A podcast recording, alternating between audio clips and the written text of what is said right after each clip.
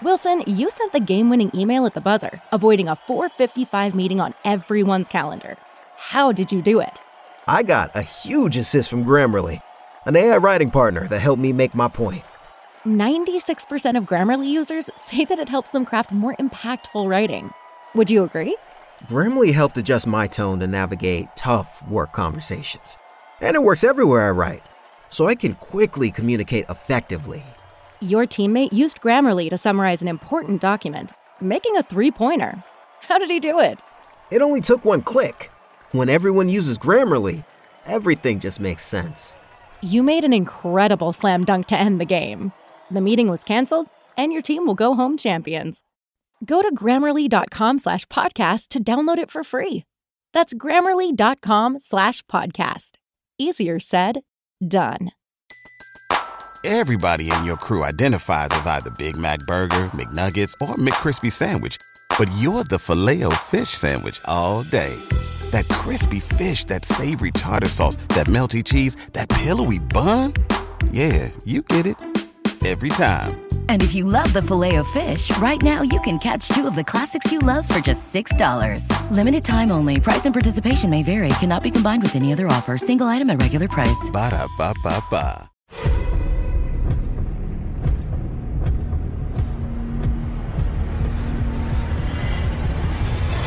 Welcome to episode 197 of Fourth and John. I am Gail Saunders here with Evan Hollywood Ahern, Chris Malley, Jimmy Smith, and Mr. Prime in the building.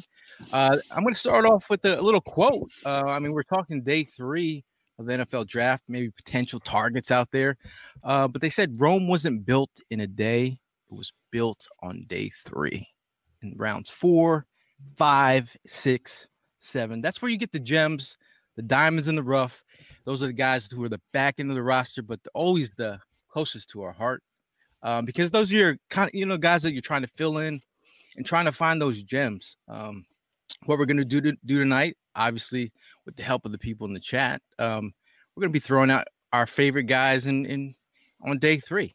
Um, some guys that we've been looking at. Um, it's basically uh, just talking over some of the players we kind of like, and hopefully they might fit on our roster. Some of some of the guys have been uh, part of our talk to prospect. I've seen a couple of these guys' favorites already, but some some of the guys have been on the talk to prospect. Um, but overall, how you guys doing today? Doing well, man. Doing well. Is that quote? Is that uh, John three sixteen? Is that where you got that from? It's a Gail Saunders quote.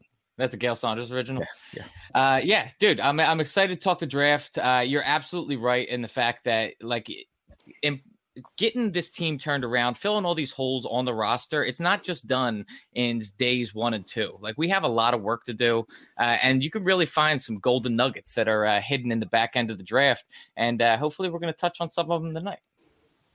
Yeah, absolutely. I mean, it's almost draft time, boys. We're about two weeks out, and there's a lot of talk. Everyone was talking about six for a while, then we're talking about 12 for a while, but we have 11 draft picks in this draft class, and we really need to get some really talented and cost effective guys. So this can be a huge draft class. And we're talking about day three picks because not only have day three pick guys helped our team personally, but in general, uh, just with the NFL, like we're talking about Kam Chancellor, Richard Sherman, Antonio Brown, Emmanuel Sanders, David Bakhtiari, Dak Prescott, Chris Harris, and our own Jason Kelce was a day three pick. Like this is what we're looking for. And there's a ton of talent that's going to drop into day three this year. So we got to hit on a lot of them.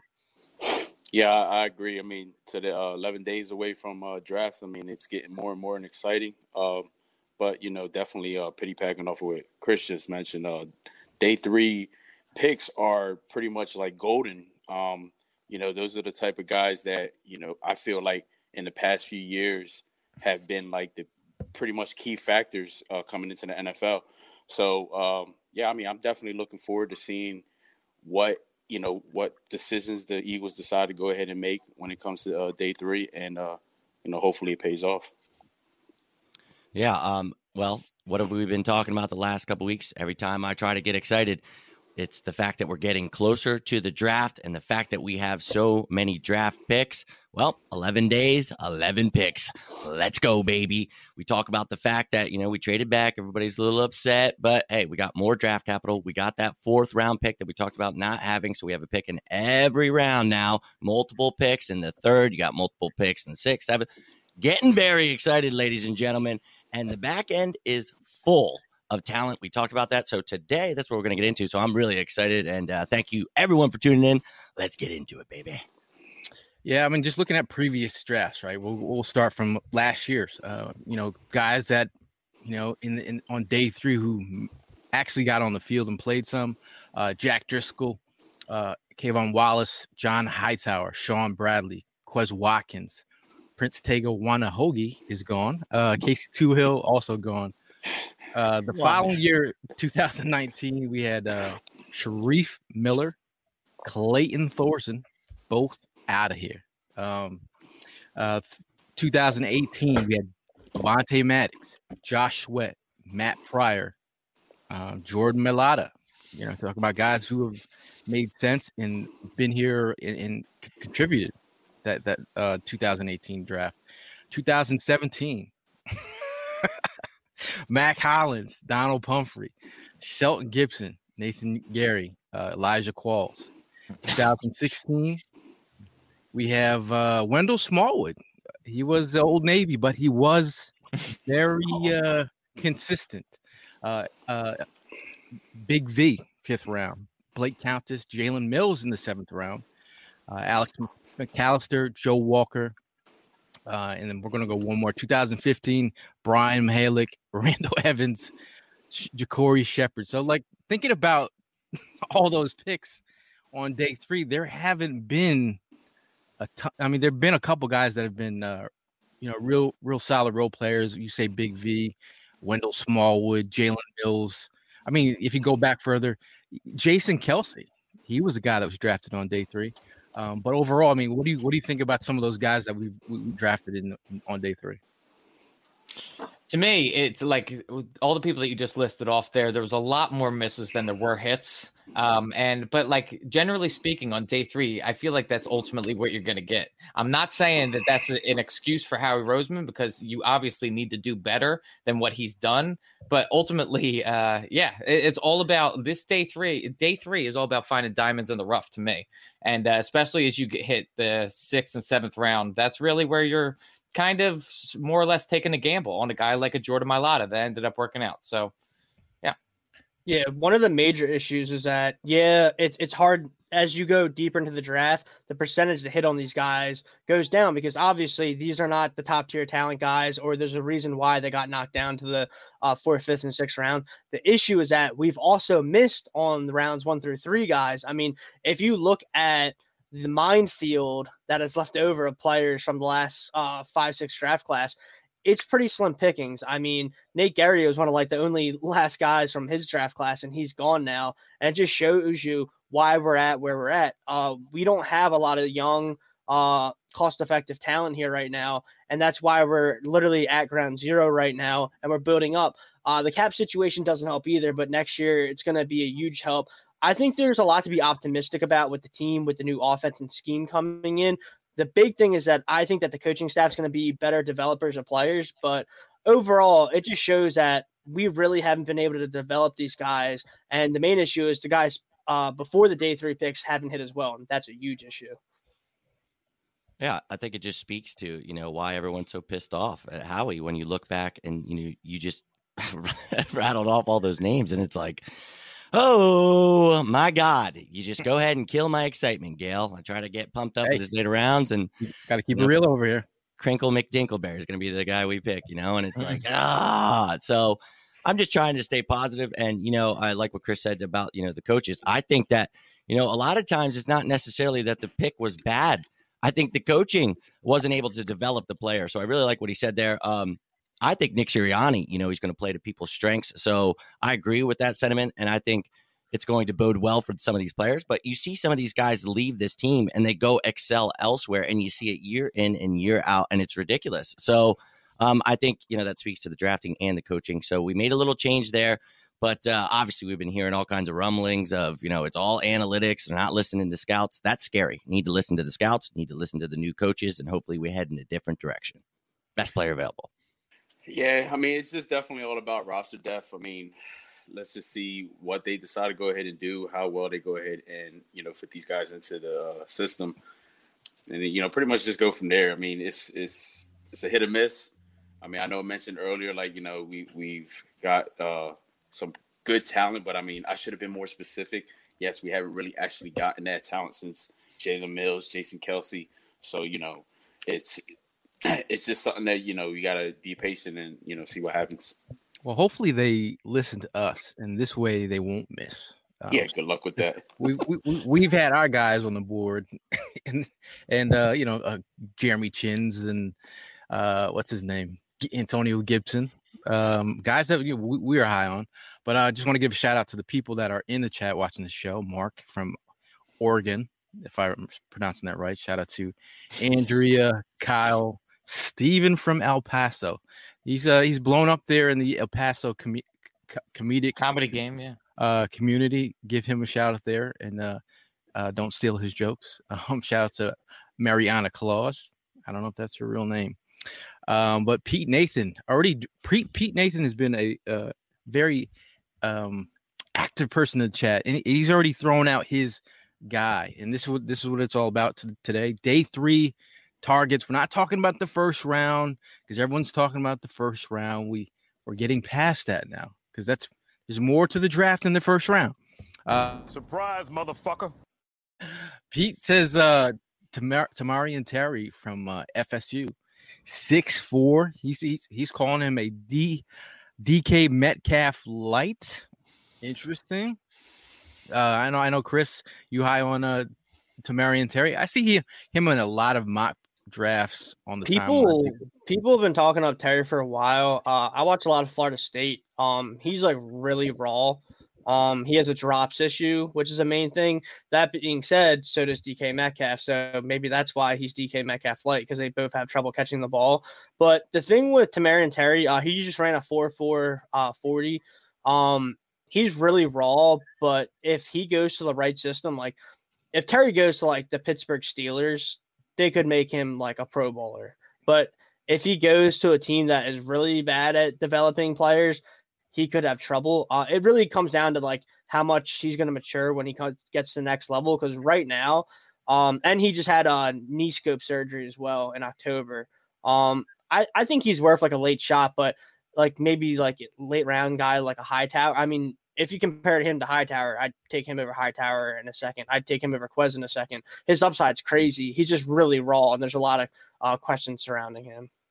I agree with what Chris said. I'm a fan of Tamorrion Terry, actually. And, you know, I watch Florida State myself. Uh, coming back from that injury, big thing. Obviously, uh, some issues with drops, as Chris just said there. But yeah, he's very raw talent, but he's kind of like that DK comparison. You know what I mean? You don't know what you're going to get, but I think he's going to excel. But yeah, Chris, you know, hit the nail on the head. It's going to depend on what system he goes in. But at somebody I'd be worth taking a shot on if he falls maybe in the fifth round. Uh, that's somebody I like. I also I was looking at receivers, um, but obviously you saw my picks for today who I'm going to talk about. But you know, him, Warren Jackson were a couple guys that I really thought about. Some of those bigger bodies, guys that you know raw, but uh, hey, they could really turn into something special.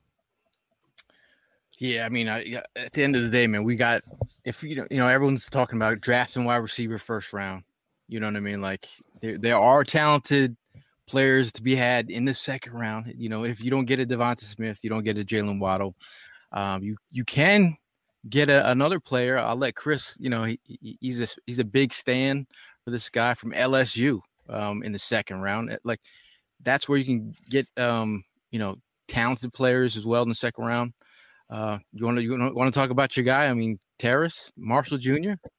I mean, Terrace, Mar- Terrace Marshall might not even make it to the second round, but I mean, if he does, if Terrace Marshall is there at 37, you know, brainer take it. Um, I would imagine that the Eagles have a plan that they are hoping that they can get Jaycee Horn or possibly Surtain at 12. And then the dream is that a guy like Marshall or Bateman starts sliding even close to 37. Uh, I mean, Terrace Marshall's a monster. Uh, he's legit. Uh, he's kind of like DJ Chark, another LSU receiver, but he's a little bit plays a little bit faster. Um, the big, the only thing with Terrace is that he has a couple uh, concentration dra- uh, drops, but in general, like Terrace Marshall is a legitimate like six three, um, 215 pound receiver. He works out with one of the best wide receivers coaches, who also works out with Emmanuel Sanders, Julio Jones, Odell Beckham Jr. Um, he's working with the right people. Um, and Terrace Marshall, he's like a legitimate X receiver. You can put him on the outside. Uh, Jalen Hurts can just throw throw to him any down, especially third down, and trust that he's going to go up there and make a play for him. I mean, you can't go wrong with LSU wide receivers, especially Terrace Marshall. Uh, I just wanted to give Chris an opportunity to speak and stand for his guy. Um, but it, it is about the day three, and I feel like finding if you don't go wide receiver early, you know, there's Amari Rodgers in, in maybe the third round at a, at a Clemson, a guy who can work from the slot. Um, you know, I know, uh, I know, uh, Evans got a guy he wants to draft Elijah Moore, Moore out of Ole Miss. yeah, I was, I was let you speak on him, but um, obviously, there's a couple guys that I'm I'm interested at wide receiver. Um, I'm going to throw out uh, Ihmir Smith Marsette out of uh, Iowa. Uh, this guy, you know, he, he's got some playmaking ability. You know, the, the thing is, you know, some people might think he could be drafted in maybe the maybe the third round, but he, he does have a couple arrests on his record. He had a DUI recently, and then he had a speeding uh, case. But you know, that aside, the, the talent is, uh, you know, he, he's a flashy playmaker. Um, you know, I, I say he's he's a well-rounded guy. You know, he, he gives you something on special teams, and at, at the end of the day, when you're in the third, uh, on day three, if he if he slips, right, you want a, a guy that can, um, is, that can give you, um, you know, a versatile um, skill set. You know what I mean? So, uh, who else has another play they want to throw out? Well, Um, if we're s- talking about, oh, sorry, I, Uh, I was just gonna say Warren Jackson. I kind of like mentioned him for a brief second, but if we're talking about receivers on day three, um, that's a guy six foot six, you know, out of Colorado State. He doesn't have drop issues. Uh, he goes up and gets it. I like how he gets off the press from the line. Uh, that's a guy that something we've been missing at X receiver. So that'd be somebody um, I'd take a chance on. Uh, some of his knocks are, you know, his explosiveness and things like that, but more of a red zone threat. I think more of what we were looking for in JJ Arcega Whiteside. Uh, so if that's somebody who falls, that would be a receiver I would definitely be interested in on day three. Uh, Rashod Bateman, I don't think he's uh, He's going to be not- close to being there on day three. Yeah, um, no. so, No. yeah. Uh, Dev- Yeah, Devon was- Curry. Sorry, go Gil. No, I said Devon Curry from Facebook says day three. I'd focus on trying to beef up that line. Injuries have killed us there the last couple of seasons. Chris, what you were saying? Yeah, I just want to make sure that I hit Mark's question. So he said any day uh, 30 tight ends. Uh, Tre' McKitty from Georgia, absolutely going to be a steal there. Um, people have talked about him being like a second round talent, but I think he's going to go a little bit later. Um, he was matched up with Jabril Cox at the Senior Bowl, and he they were battling the whole time. And Jabril Cox was the highest rated uh, coverage linebacker in college football last year, and he's more like a safety. And McKitty was get was uh, getting open against him a lot, so that's a guy that I would love to add behind Goedert. Interesting. I was talking about McKitty earlier, like a couple, about a couple months ago. But I, I was thinking he, he- he would be a potential guy that we could look at. Um, you know, obviously we got it's the, going to be the Dallas Goedert show. Um, but we we, I- still, we still need cheap talent on the end. I, I thought I saw someone also bring up uh, Brevin Jordan. What, what's your guys' thoughts on him? And like, He'll be a high round- he'll be a high two. pick, day, Day two, two. pick. Yeah, for, he's a very good player. Yeah, very good From player. the U. Yeah, he's good. Um, oh, Gail, you know, I had somebody out there, uh, a tight end for day three that uh, I would definitely be intrigued to add. Um, six foot three, 230 pound, Tommy Tremble out of Notre Dame. I mean, I don't know how much more perfect it could get if he falls. Uh, I mean, if you get this kid in the fourth round, uh, he pretty much played tight end two uh, for most of his career at Notre Dame. So he would fit perfectly right behind Dallas Goedert. Uh, he comes in more of that blocking. He loves to just get contact, man. The dude, and he's not necessarily, I'm not just saying he's only a blocking tight end. The dude can actually uh, catch the ball. Not the greatest route runner. Uh, he's not, you know, somebody fantastic, but he is a perfect tight end two behind Goedert, and I I think he'd be a steal. He's just a playmaker, and I think Nick Sirianni would be able to use him uh, in multiple situations, maybe even like a fullback type role. Uh, just certain ways to get this kid out there and hitting people, um, and then you every once in a blue moon slip him the ball. So I, I really like the kid's grit, and I think he would fit in perfectly in Philadelphia. I think there's a good chance he might go earlier than For sure. expected. But um, uh, Prime, who did you have? I actually had uh, Kenny Yeboah. Um, Kenny he started off as a um, as a Temple tight end in 2019. Uh, To you. probably probably had one of his uh, best career, uh, you know, best years in his career uh, at Temple, but then ended up getting transferred over to Ole Miss. So I mean, uh, again, um, I've seen some uh, some information on him that you know he would be a good uh, person to go ahead and line up with Dallas Carter. Um, you know, blocking wise, uh, the agility this guy has. You know, he makes plays. Um, he's a key contributor to uh, to that offense. And then on top of that, it's just like his uh, his attitude. Like they're saying, he's like one of the first guys that's in the building, one of the last guys in the building. You know, again, that's just the type of attitude that we want to go ahead and rebuild, get into this into this uh, team once again because I just feel like we lost that. But you know, uh, the fact that you know he's uh, he's got a good career uh, in college, you know, we could go ahead and definitely use that because we don't know what's going to happen with Ertz. So if they go ahead and move on from Ertz, you know, eventually we're going to have to find another tight end to line up on the other side.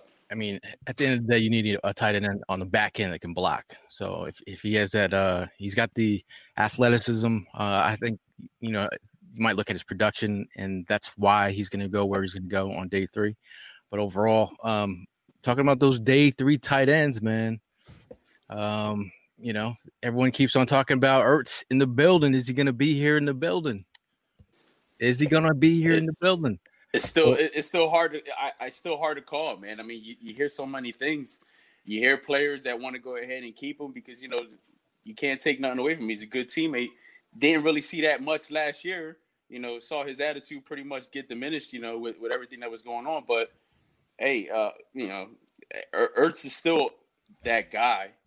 Um, if he stays, hey, I, I, I'm I'm going to ride with him. But you know, if he goes, it's part of the business. I understand. We, we, you know, we got to move on and you know definitely uh, pick a, a tight end to go ahead and cover that position. Interesting, interesting. Um, let me throw out another. Chris, do you have you have you have a guy you want to throw out?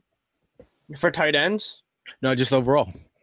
Oh, absolutely. Um, we're on. I, I want to throw up two um, wide receivers. I mean, Jaelon Darden. Uh, this is a guy that I know Gail is super high on, and Ja'Marr Chase, the number one wide receiver in the draft, is super high on. They're working out with each other at, out Exos. And when Ja'Marr Chase was asked who's the best player at Exos other than him, he said Jaelon Darden, 100%. 132.2 uh, yards per game this season.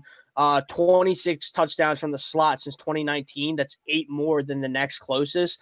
I mean, Jaelon Darden, like, listen, we like Greg Ward. We get attached to these players, but uh, if you can upgrade the position, you do that. And Jaelon Darden's a guy that you could have in on day three, and he could be one of the like the best stat receivers that we've had in years. I mean, he is a technician in the slot, and he'd be a huge addition. I mean, there's probably like 12 slot receivers I'd love to take in this draft, and all of them uh, would immediately uh, ju- surpass uh, Greg Ward. Um, last receiver I just want to hit on real quick um, because I'm a huge fan of him. Uh, we had uh, him on for Talk to Prospect. Sammy Watkins' cousin, Austin Watkins from uh, UAB.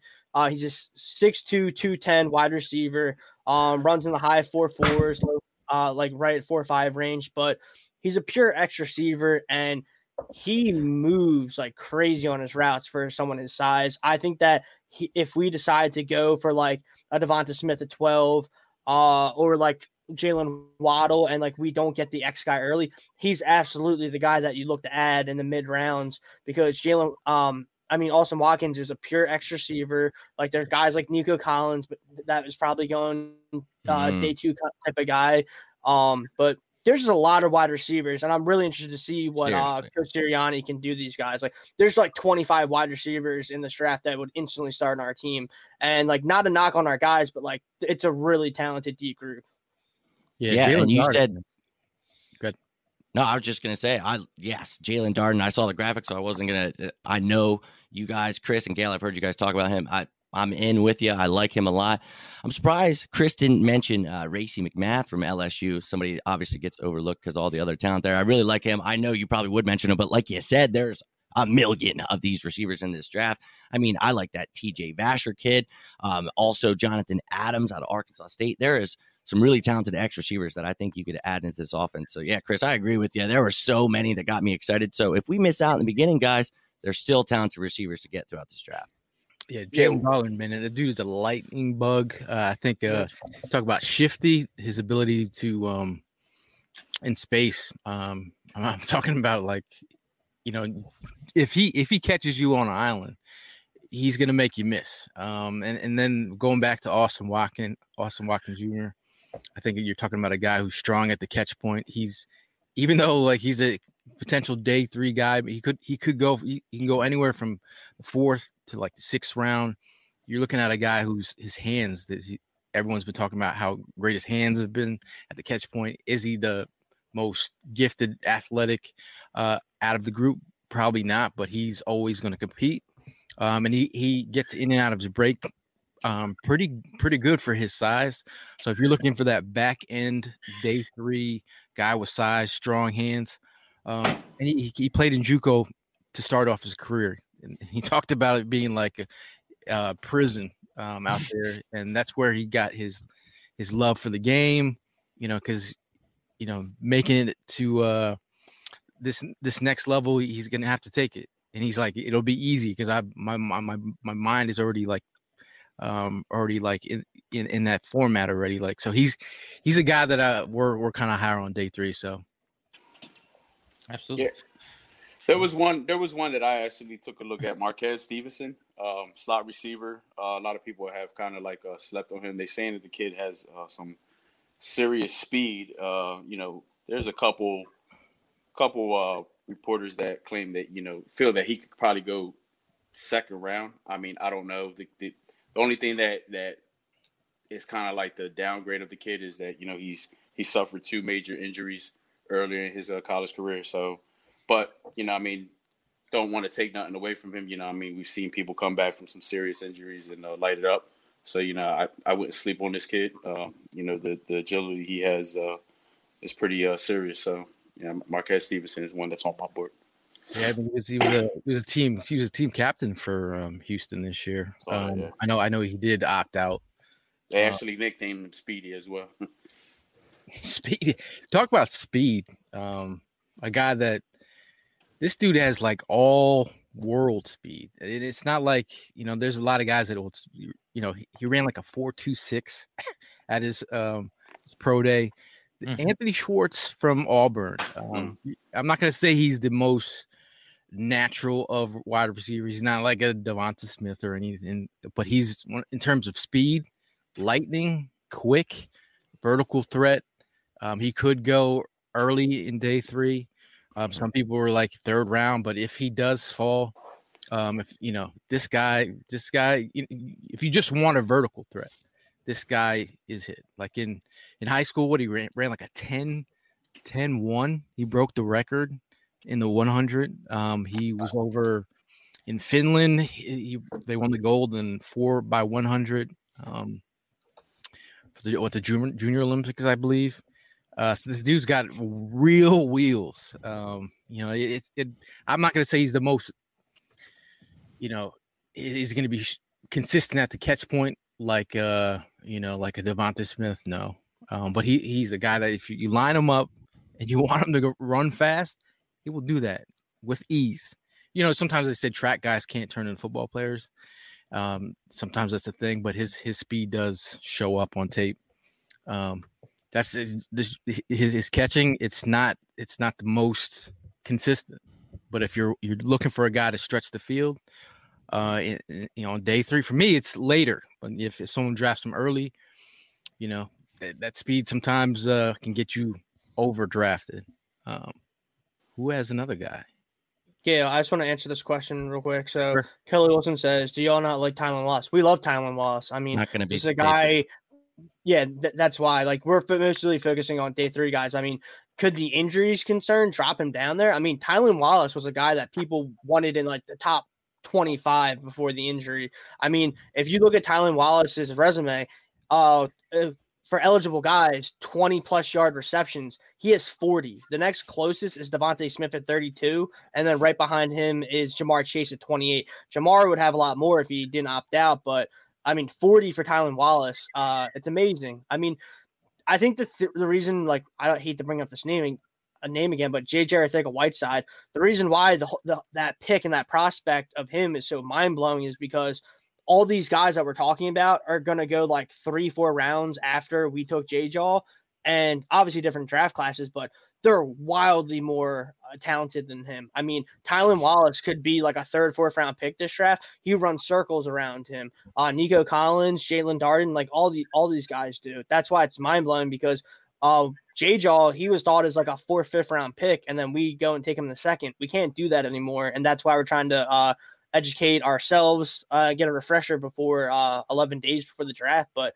yeah, absolutely. Um, Tylan Wallace, good, great question, great prospect. Um, his draft stock's super in the air because of the injury history, but he had a nice bounce back here.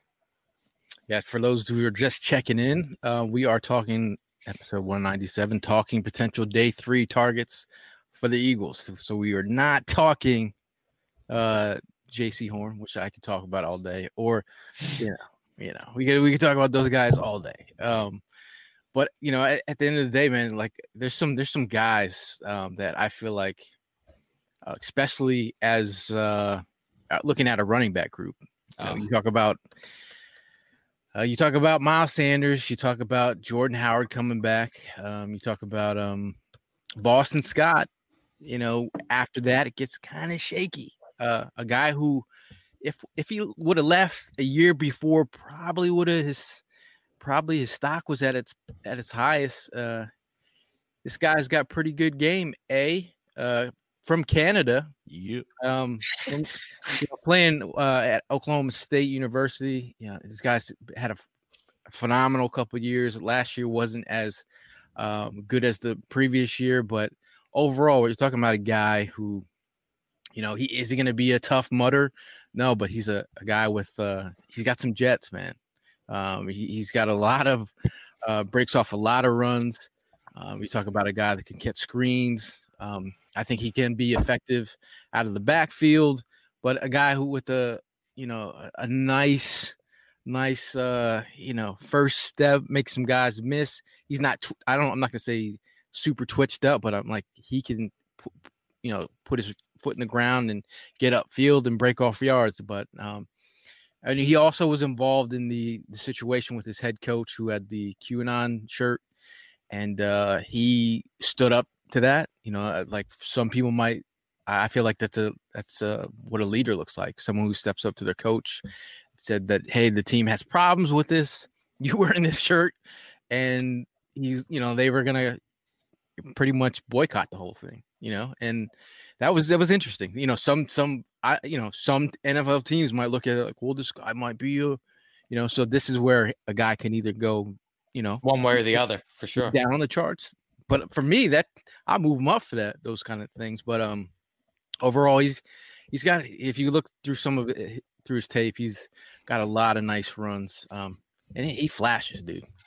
Yeah, yeah. I'm so so we we know that this is a whole uh deaf uh, roster day. You know, I mean, like we're we're trying to fill in the depth. Is it safe to agree that you know with the decisions that we're going to probably go ahead and make on day three, um, are these like going to be upgrades? Are we going to get away from the Byron Scott? Are we going to get away from the Greg Ward? Because you know, I I just feel like we put enough time in these guys and haven't really gotten anywhere with them. Is it time to you know pretty much look as this as replacements for those guys. Yeah, I mean, this That's is where you, hope is. Yeah. Yeah, I mean, this is where you look at the back end of the roster, and you know you'll see, you know, some commonly look at Deshae. He says fumble, fumble though, but like when you're on day three, you're looking at strengths. So where where we where we're drafting some of these players, we're drafting them for their strengths. You know, um, their their their traits. Um, and that's why some might go on day three, and and that's why some of these guys will slide. You take a shot on them. I, you know, we're not taking a shot on Donnel Pumphrey. He's you taking a shot on Trey Sermon. That's I was just gonna bring up Trey Sermon. I know, man. I was watching Trey Sermon the other night, and I was like, man, this guy, he doesn't stop. Like I was like, I was looking at him, I was like, he's gonna hurt himself Yeah. He said ligaments are and he does. He's got injury history, so it's. I mean, that's why you know, like Gail just said, though, this is why you're going to see these guys fall. It's either injury history, they've got some things, but sometimes you can find these guys. Maybe they stay healthy, or maybe you find a good coach that can coach them up, and that's why we talk about certain players going to certain systems, and that's where you know it'll benefit them. So yeah, if Chuba Hubbard goes to the right place, I think he's going to definitely excel. I think Trey Sermon. Um, if he stays healthy, he could excel. Uh, there's definitely. I saw somebody else was going to talk about one, but th- there's definitely some running backs I like out there. Yeah, Yeah, I- I mean, you, you, you, uh, good, talking to um, Prime's um, There you, you go. know comment, just saying that like the way that you know some of these guys will be only looked at as a third down running back. You know, this guy right here, Rhamondre Stevenson. This is another guy that I was looking at. Mhm. Uh, we're talking about muscle. Um, you know, is he going to be phenomenal out of the out of the backfield catching the ball? He he he has that in his game. Like he's he's he, he's serviceable, um, but he's the muscle. Like it's fourth quarter and you want to wear a team out. You bring in Rhamondre Stevenson, and he was he's my backup to having a guy like Javonte Williams, who would be my that guy can do it three downs. Like uh Ramon, like he he could be a two down thumper or a goal line uh, player that they might look at, and Chuba might be a third down guy. So like when you have Javonte, that's three. That's a guy that's on the field three downs. Is Miles Sanders a thumper? Uh, I don't know. R- Rhamondre Stevenson, he's really one of those guys I really have liked as well. I mean, you just look at his frame, six foot, like between 230, 240 pounds. This dude is an absolute animal. he runs people the hell over. And I mean, if you just look at his career stats, dude, sitting there, he's never averaged uh, in a season less than six yards a carry. So uh, the dude can pound the rock. Uh, I think he would absolutely be an upgrade over Jordan Howard. I think he could replace him easily and uh, just kind of relegate Jordan Howard to more of a depth guy in case any injuries were to happen in the running back room. But uh, this is definitely a guy I would love, love, love to steal on day three. Yeah, I mean, he, he definitely looks like a, a Derrick Henry to me. I mean, that's that's that's the type of running back we need. You know, I mean, to back up Miles Sanders. So, I, Not as not as not as athletic as not as athletic, but I'm just saying though, he's got that build. You know, what I mean, we need we need that big guy, like you guys mentioned. We need we need something big. I mean, Byron Scott, you know, is not going to do it for us. Jordan Howard, you know, I, I'm afraid maybe after three plays, the guy's going to end up getting hurt, and then you know, I mean, that he's on the sideline. I'm just. I I'm tired of putting a lot of effort into these guys that we've already tried with, and it's not getting anywhere. So again, that's why I mentioned is this, you know, definitely the time to go ahead and start bringing people in so we can go ahead and, and find replacements for things that just haven't worked for us. Yeah, this was the actual running back that I was referring to. I'm glad Prime brought him up. Rhamondre Stevenson, a monster. And, you know, last week we talked about this. Boston Scott and Jordan Howard are your three and four. That's why I talked about Javonte Williams. Gail, I know you're a huge, I know all of us are love Javonte Williams. The dude, he would be a three down back as your RB2. That's a guy that could be an RB1. And a lot of teams run that way now. So it's not a problem. But if you miss out on him, yes, a guy like Rhamondre Stevenson, he can still be your RB2. You mentioned Jordan Howard's injury history. Boston Scott's not your RB2. Let's be real here.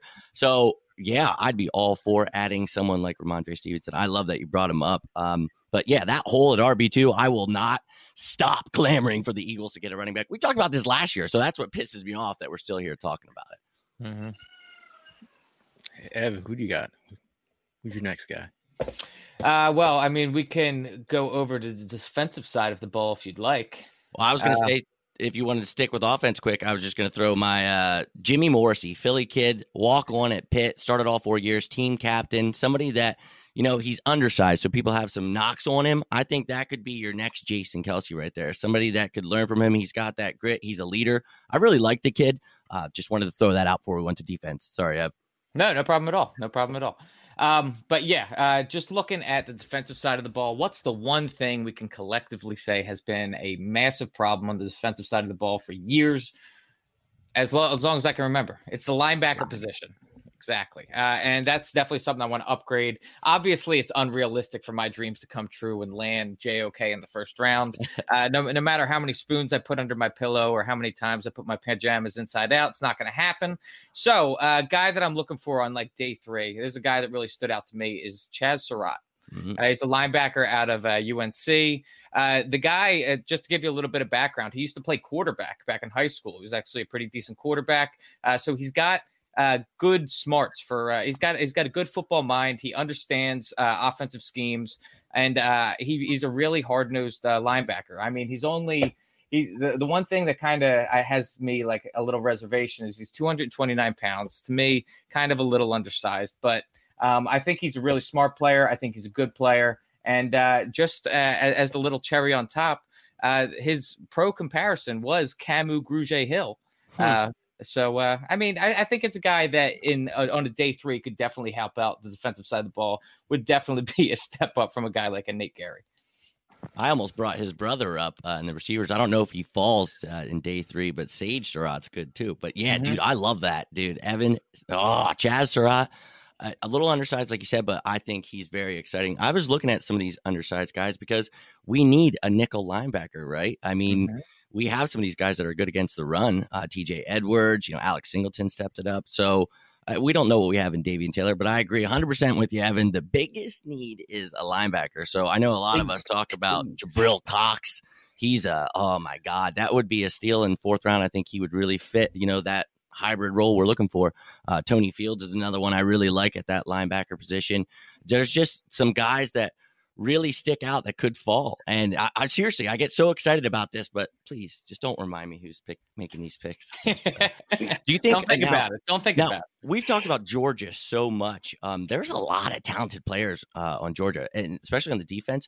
What do you think about Monty Rice? Do you think he could fall uh, to the fourth round? Uh, and would that be somebody you guys are interested in? I really, I, I, I thought the kid was pretty damn talented, and I've not seen too much about him. So I've seen I've seen his name pop up here and there, and a lot of a lot of people are starting to talk um, talk more about Monty Rice. The one play that stuck out to me was when he was covering, um, he was covering what's his name Waddle in space, and he kept up with him. And I know he runs around in, in the four fives. So I mean, you're talking about a, a well-rounded linebacker in the mid rounds that you might want to try uh, a shot at. He could be a guy that's what what are they saying like fourth round? Yep, around there maybe fifth. And when I read that, I was like, what? what? Am I watching some? But I mean, there's a lot of talent in this draft, guys. I mean, that's why Jabril Cox, Gail, you brought him up a million times throughout every show. I think obviously we know Chris is a fan at LSU. You know, Jabril Cox is awesome too. So that just goes to show you how much talent's in this draft. I, I, I just definitely feel that, that that linebacker position is really not going to get the you know the uh the attention that we push no for as fans. No bad juju. Don't you put that evil on me, Ricky Bobby. but you know, one there's the only one defensive guy that I really uh, pointed out was that I mentioned again was uh, Buddy Johnson, the um, linebacker from um, Texas A&M.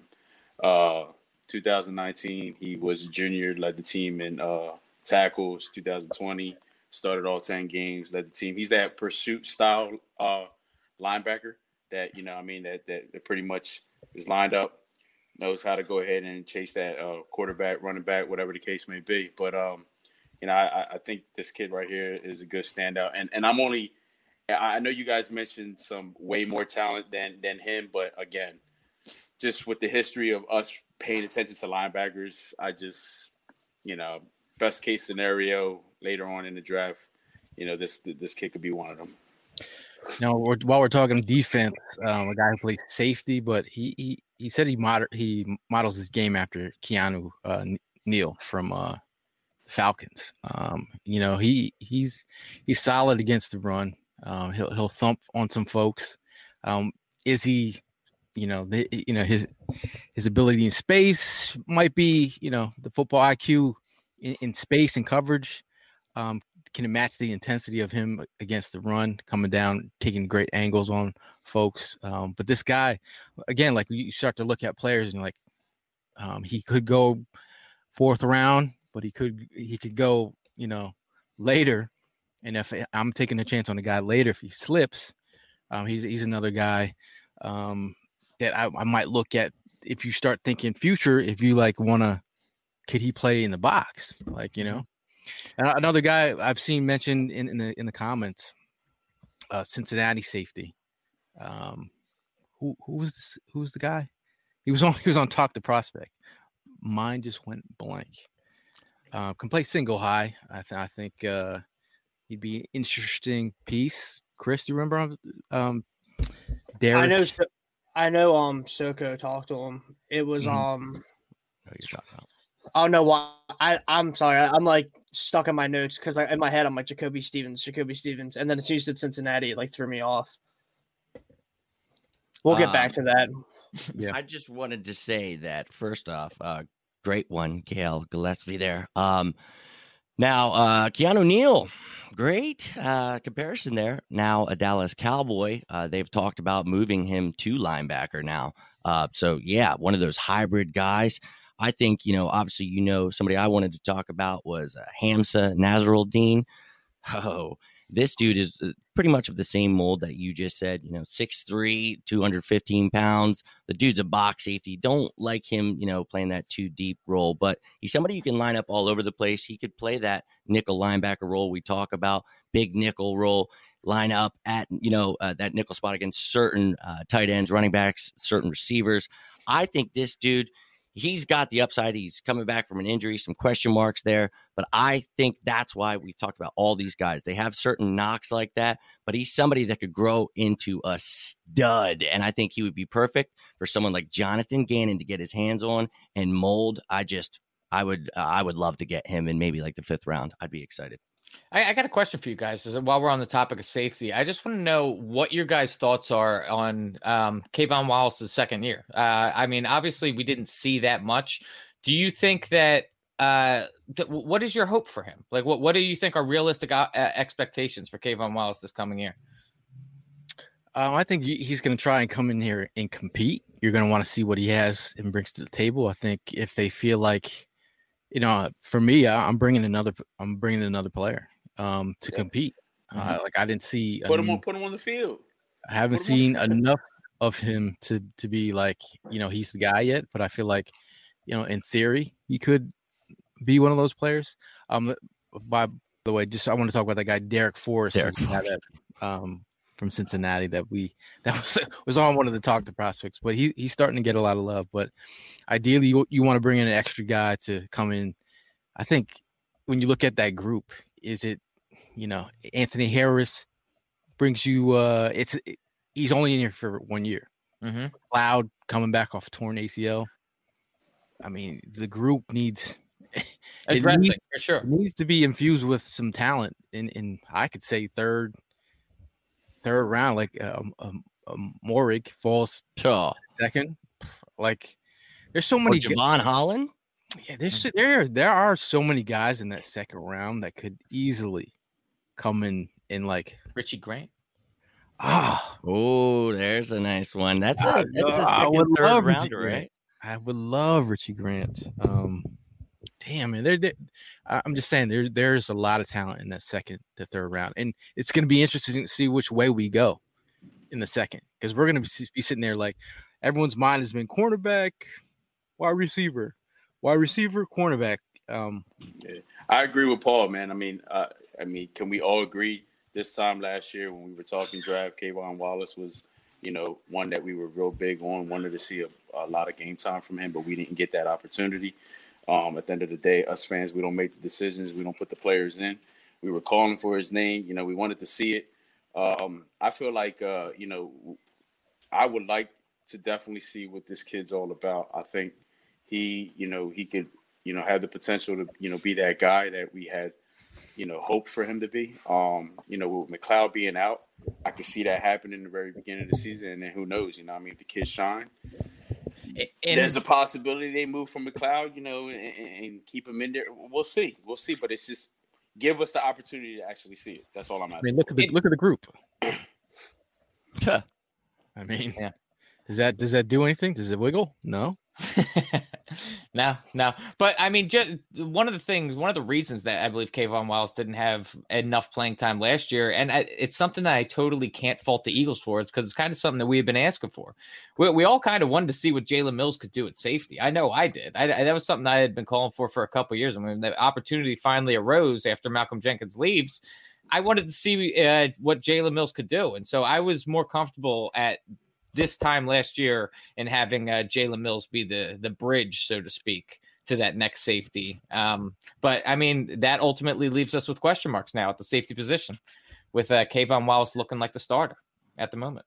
Yeah, and you know Jalen Mills is one of those versatile uh, kind of guys. Obviously, we got him in the seventh round. Yeah, uh, you're going to be looking at guys like that. Now, you saw I mentioned Holland, and then I saw Mark uh, brought that up. Look, he's obviously not going to be here day three. So if we're sticking with day three, somebody that you know is a versatile safety, that's a guy that I think we'd use as a defensive back. You know, could line up at nickel corner, can move him around because he's pretty tiny. But uh, Ar'Darius Washington is such an intriguing pick for me. Uh, he's like five nine. Uh, he's very small, but the dude isn't five like eight? Yeah, it's like five eight and it, like some change. Five seven. Yeah, it, it says five nine on his ID. He's yeah, actually exactly, exactly. You know how the Allen Iverson effect. exactly, exactly. Trying out for the NBA, adding a couple inches, but I, I, think the kid's a ball hawk. And you know, I'm just one of those guys. You know, growing up watching Mark McMillian, and then of course we got to see Darren Sproles. I just love the underdog, those tiny guys. So uh, that'd be great to see him on the team, man. Oh, by the way, that's Darrick Forrest on Talk the Prospect. Um, he was uh, interviewing with Soko on that. Uh, a good interview. Check that out on YouTube if you want to uh, learn more about Darrick.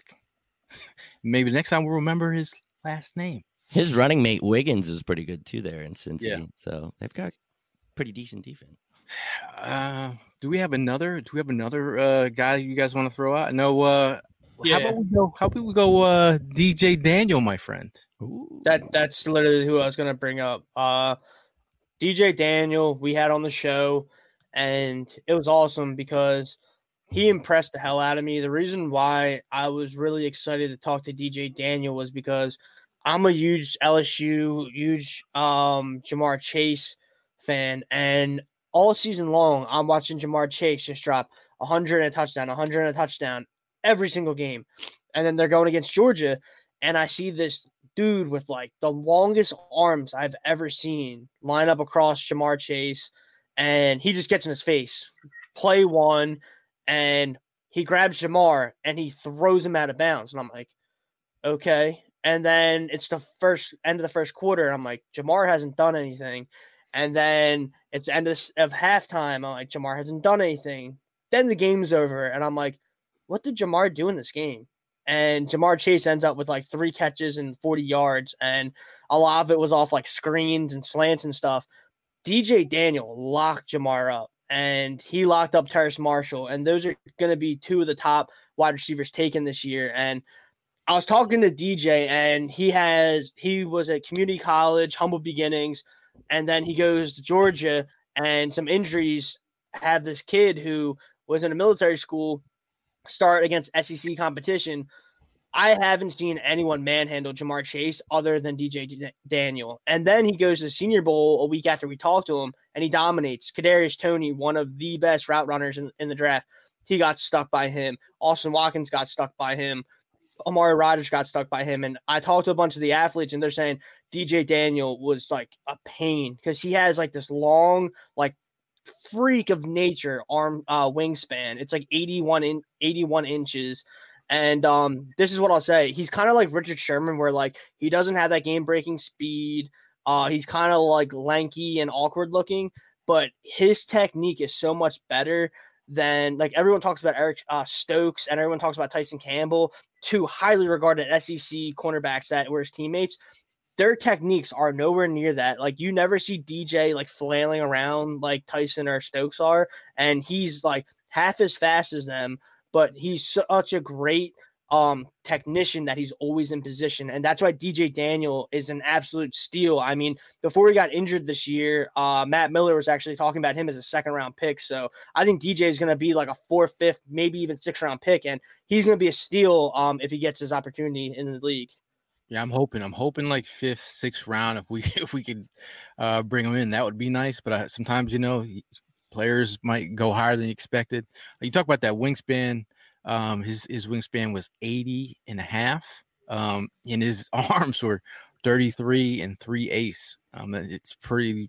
It's yeah. like 90 percentile um, amongst the group. Um, he's he's got crazy measurables. I mean, he's, he's holding up like elite wide receivers out there. And then what really made me just like just go in awe about this kid is when you actually had that interview with him, Chris. I highly recommend everybody go and watch that interview we did with DJ Daniel because like his the things that DJ Daniel was saying was making the hair stand up on my arms, man. He he really just has he is so laser focused and he just knows exactly what he has to do in order to make it at the next level. He already has his mind made up that he is going to be a great NFL player and I really think that his uh his mindset is going to ha- carry him in the weight room, carry him on whatever team he ends up. I think he'll be a really good player.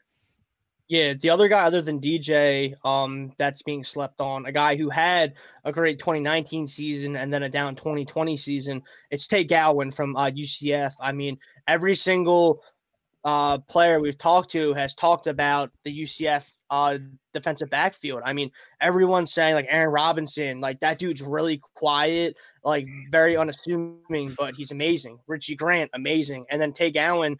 Um, everyone's talking super high high of him right now, and he had the stats to uh, back it up in uh, 2019. Uh, so that him and DJ, like those are two guys that you could get in day three, and they could both be like 10 year starters for your team. So two guys that I'm really interested in later in the draft. Yeah, Tay Gowan, man, his story is uh, credible. He was like homeless. Um, you know, he he he just had a had a rough uh, upbringing. Um, the fact that he is right in right in path to the NFL draft. Uh, you know, he opted out, but I, I, think you know his his daughter had some complications, um, health complications. So, you know, during this whole COVID situation, he had to be there um, for his daughter. Um, and now he's ready to go to the NFL draft. You know, could he be a day three target? So some people saying that he, you know, could he not get drafted? But the, the thing is, if you're you're gonna get get a cornerback with size, um, and, and he definitely can play man. Um, he doesn't really have enough, a lot of tape on him being playing in zone, but he he mentioned that he's like, hey man, I, I there's not a lot of tape out there, but I can play zone. Um, but again, I think this this draft this year is is the year of the the big corners, man. There's a lot of big corners. Is he? Dude, you know, Izzy Mukuamu was six four. You could we could play safety too. I mean, there's a lot of guys mm-hmm. that could you can move from cornerback to safety too. Like, um, who's the uh, Fatu uh, Melifonwu? Oh, you know, like, he might go bottom second round, yeah, third. But I'm saying like those guys with size and length. Um, you know who I like at corner? Stanford cornerback. Dude, it's not, you know, we all know Chris wanted Debo. It's not Debo, but it is a Deebo.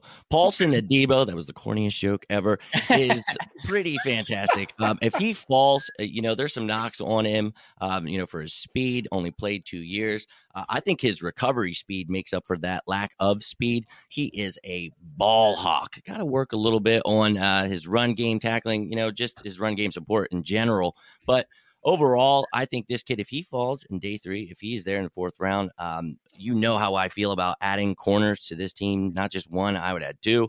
Uh, I'd be all for Paulson Adebo, and I apologize for the joke.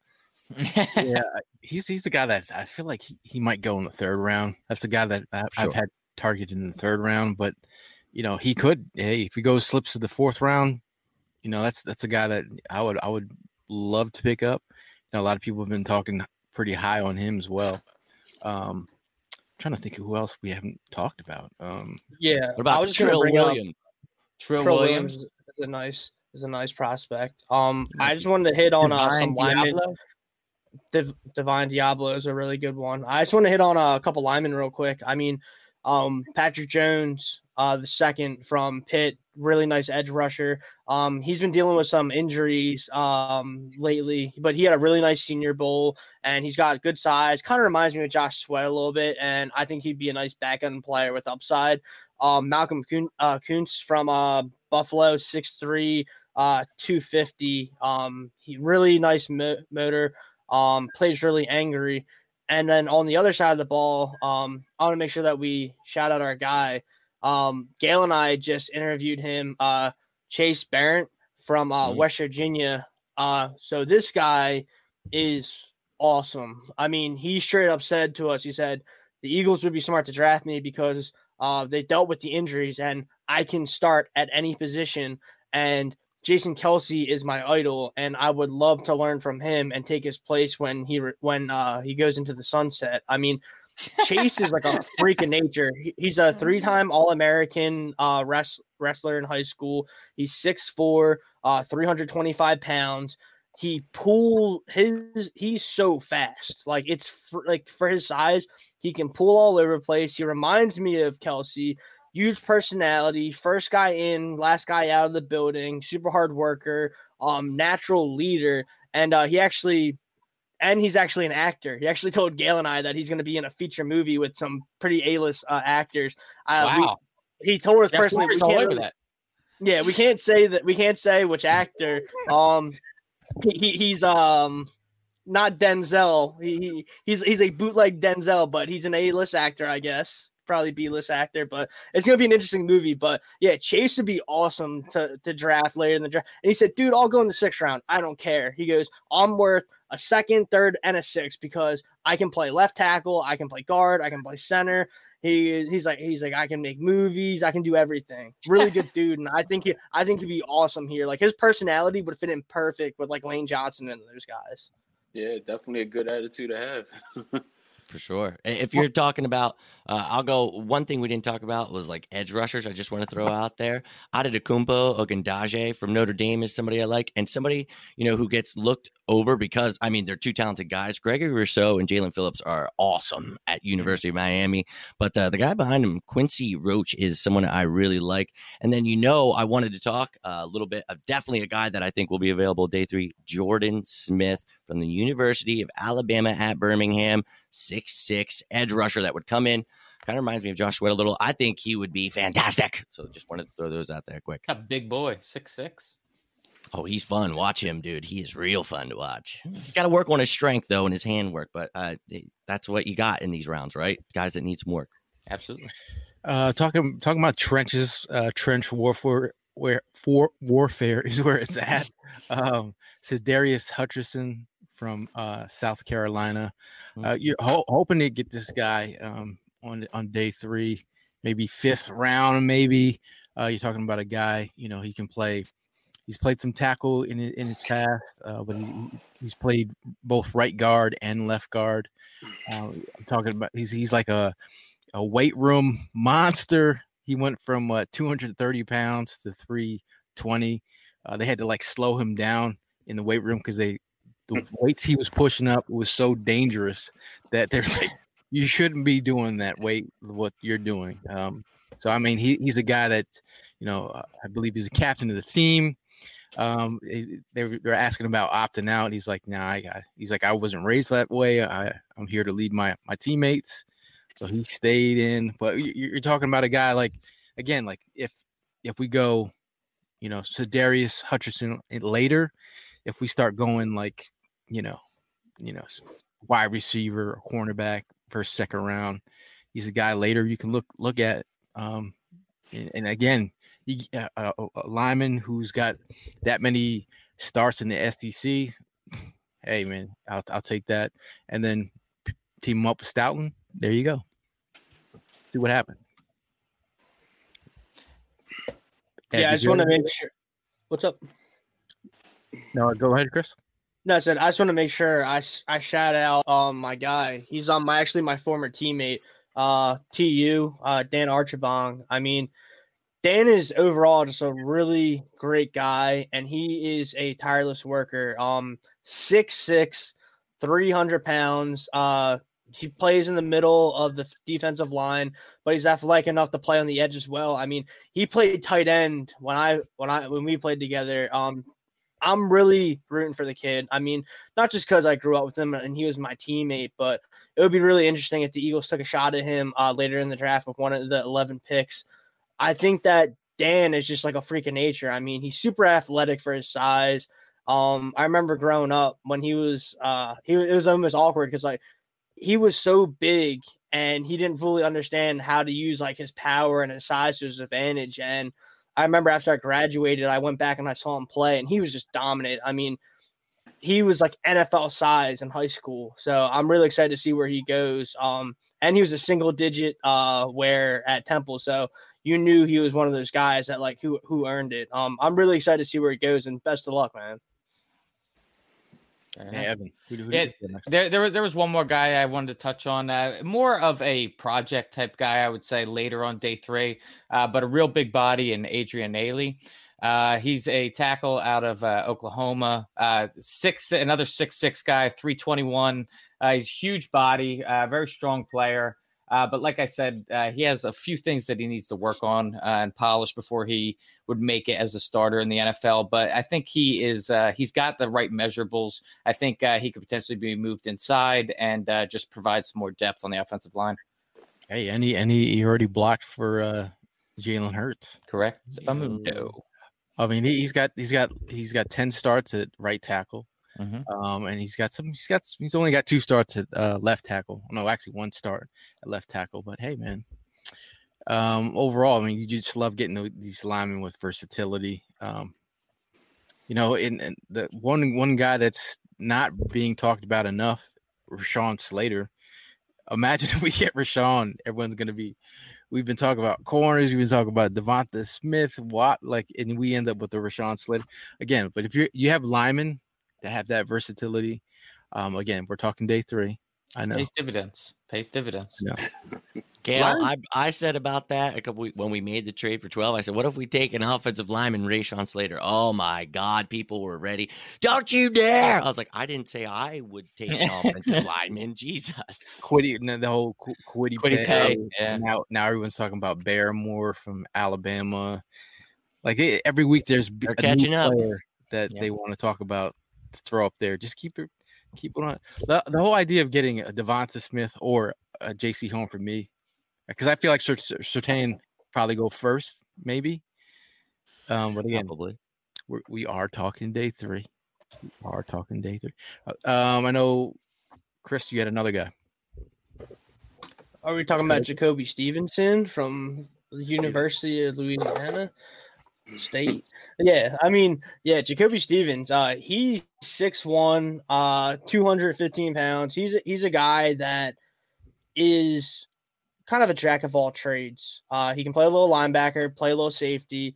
He's kind of like a um, Malcolm Jenkins light a little bit. Uh, he's more of like a box safety, and he had a really nice pro day, and that helped the stock a lot. But that being said, I still think he's going to be like a fifth round pick kind of guy. Maybe sneaks into the fourth, but this is the thing. I really like K'Von, and I want to see what the kid's got, but you can't not draft some of these guys in positions uh, just because maybe you spent uh, draft capital the year before, or just because you personally like the guy. I mean, I like Greg Ward. I like like all these other guys, but listen, we have 11 draft picks and we just had a four win season. So no one's job is safe. I don't want to uh, avoid a position just because we might like a guy. Like if Jacoby Stevens comes in and he earns the job over K'Von Wallace, let's say he earns it over Will Harris. I don't care how much money he's making. The dude should start. Uh, that goes with any prospect. Um, let's say DJ Daniel uh, comes in and he outplays um like a second round corner that we get. He should start because uh, the fans like it we're Eagles fans. We're educated. If we can clearly see that one guy is better than the other at a position, that guy deserves to play. That's why everyone like crazy when Fulgham got benched for Alshon, and it was all money related, had nothing to do with production, and uh, we're sick of seeing that. So Jacoby Stevens would be a really solid guy. I mean, it's LSDBU. If you get a guy from LSU in the defensive backfield, you're probably getting a pretty good player. Yeah, I mean he's definitely a thumper. I mean, he, for safety, um, he plays like a linebacker. Like you know, is he solid in in space? Um, you know, but again, you're talking about a guy at, in on day three who could be um, definitely a special teamer. And then again, man, like I'm always about finding guys in the back on day three that can either be like a you know, if you if you can play a couple positions that'd be nice. Um, if they turn him into a linebacker, you know, at the end of the day, man, we just need some players in here. Evan, did you have one more guy? No, I went through all my guys. Yeah, man. I mean, uh, we're we're we're closing on an hour. I know the people listening in. Hopefully, you you got some gems out there. Um, and hopefully, if you have any gems that you want to talk about, hit us in the DMs. We'd love to talk more about them. Um, overall, it's it's it's it's not the sexiest um day out of the draft. Like the the first the first day of the draft is like the most exciting thing. I mean, to me, the back end, like every single day, like for me, I'm telling you, I take the I take I take vacation days for the NFL draft. That's how crazy I am. Because it's just I just love it, man. So I just need to like think it through. When the first day happens, and I gotta think it through. I gotta sit there the second day, like who do we want? Who should we take? Uh, so to me, to me, the day three is the, probably the most important because this is where you get cheap talent, and they fill out your back end roster. You hit on these guys. This is how you. This is how you become a championship football team. Like you get guys in, on day three that can absolutely, you know, play right away or like c- compete um, or fill roles. And again, day three, like you, you see people in the chat talking about this guy might fumble, this inconsistent hands, injury prone. This is what day three is all about. Like this is what day. It's not about finding players uh, and trying to make them fit into your system. You're finding players whose skill set match your team. Like, where do they win? This is why I'm drafting you because this skill set fits. You're a power back. We need a power back um, to come in and ground and pound. Like, okay, Rhamondre Stevenson. Okay, we need a we need a vertical threat just to stretch the field on day three, or you know, you bring in a, a Schwartz. Just, but uh, at the end of the day, man, day three is where it's at. And shout out to John. He says day three is my favorite day in the chat.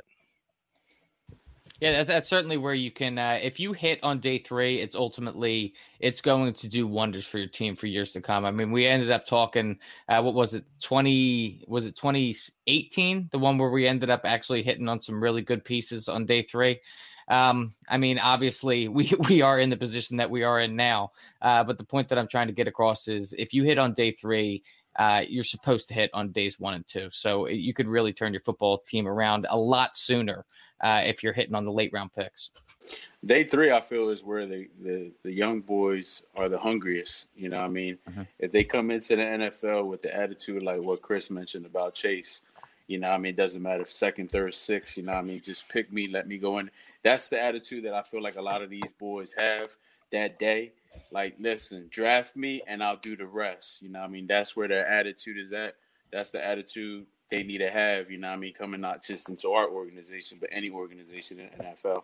So I think that's where, like, you know, day three also plays a key factor because that's the hungriest day for some of these guys. Now go back I think to it's a draft uh, that that um Evan was talking about. Avonte, who, who's he's played a lot of snaps. Uh, Josh Sweat, who's finally come on. Matt Pryor has been uh, played like Richard Pryor at sometimes.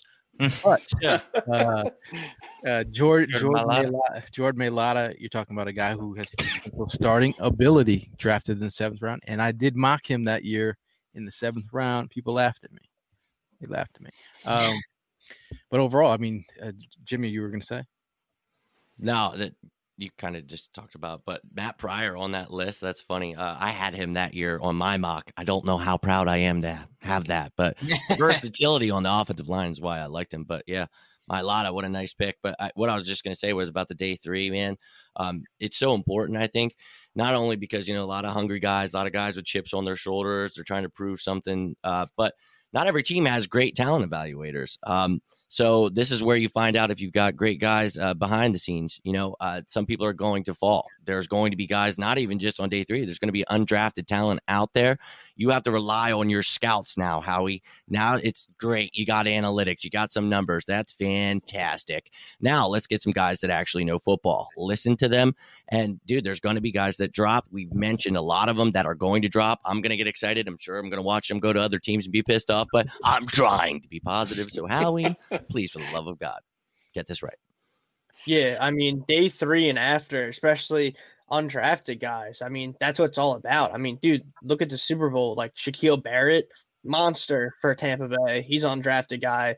Hmm. Um, why am I forget? Um, Harrison. Um, he's going to be a Hall of Famer probably from uh Pittsburgh, un- undrafted guy. I mean, look at the Philly special. It was undrafted Trey Burton throwing the ball no, no, it was Corey Clement, undrafted rookie, tossing the ball to Trey Burton, undrafted tight end, and then throwing it to Nick Foles. And if you just look at at the line and like the team in general. Like it's a bunch of misfits, but the guys fit together, and that's what the draft's all about. It doesn't matter where you're from, where you're drafted, what position, your accolades before, after.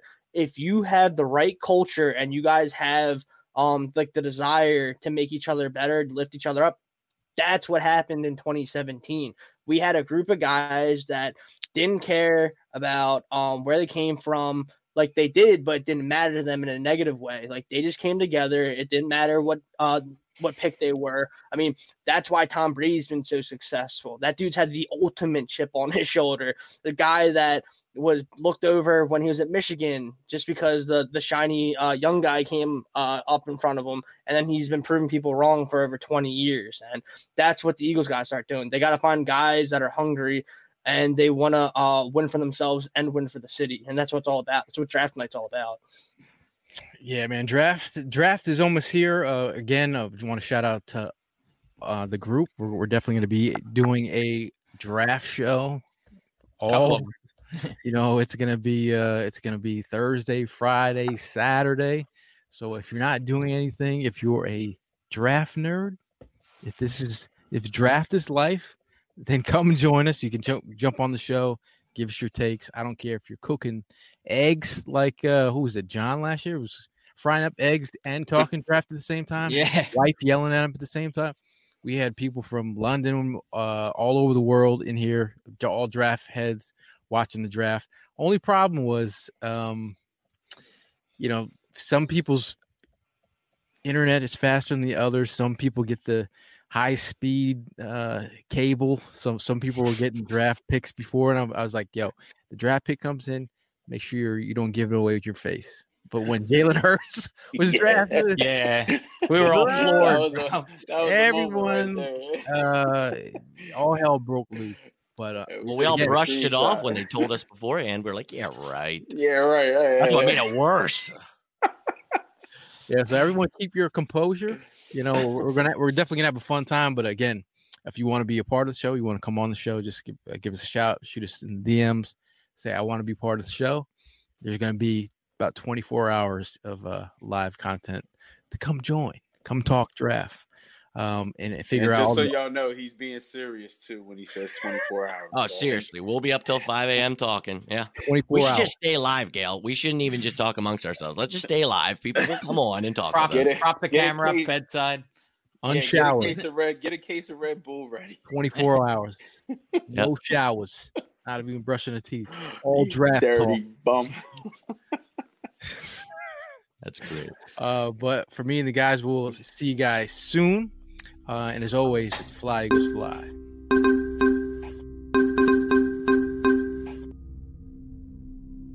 What's so special about Hero Bread's soft, fluffy, and delicious breads, buns, and tortillas? These ultra low net carb baked goods contain zero sugar, fewer calories, and more protein than the leading brands, and are high in fiber to support gut health. Shop now at hero.co.